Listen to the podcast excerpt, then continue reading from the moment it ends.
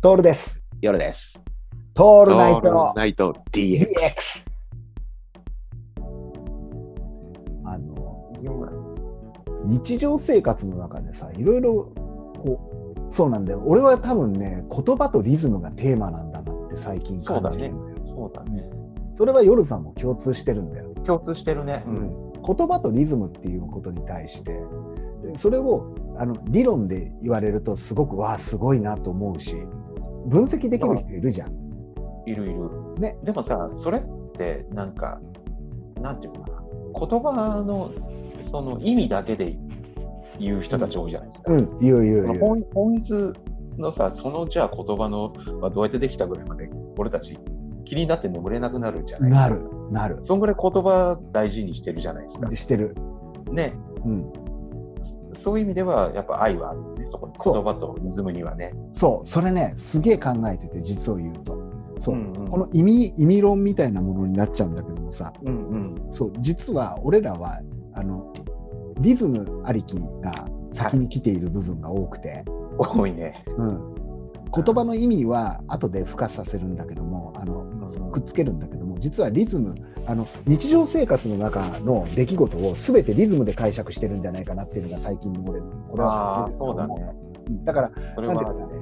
あのいろいろリズム感のある言葉を聞くとそれがなんなんでできたかっうんて考えてその意味を探るんだその意味を探るんだよ言葉の意味ではなくてそのリズム感のある言葉がどうやってできたかっていう意味を探っていくことってうんいうのが結構共通認識かなっていうのがねあるそうだね。そこは。もっと言うと言葉の本当本来の言葉の意味なんかどうだってよかったりするのうよ。んうんうん。本当にそれそれがなんていうかなえっ、とえっ、とそうだなえっ、と知識であったり経験だとかを含んでなくても面白い言葉だったらとりあえずいいの。そうだね。リズム感のある面白い言葉だったらっていうか耳障りのいい言葉であったりもっと言うと俺らが違和感を感じる言葉だったり納得感を感じるような言葉であればそれは何だっていいんだよ。うんうん。だから、えー前も言ったんだけど桂浜のことをベツレヘムってずっと言い続けちゃうんだよ俺らは。そうだね。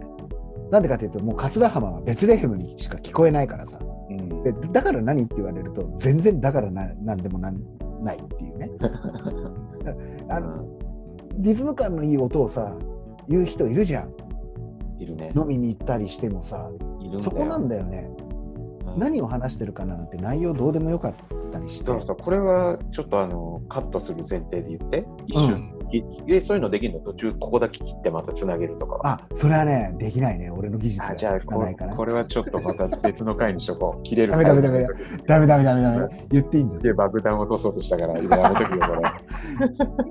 ん自分の中で自主的にあ、これほら来るよ、あのリスナー諸子から、そういうことをやめてくれませんかいやーだってこれ絶対誰も誰も得しないもん。 あー出ました。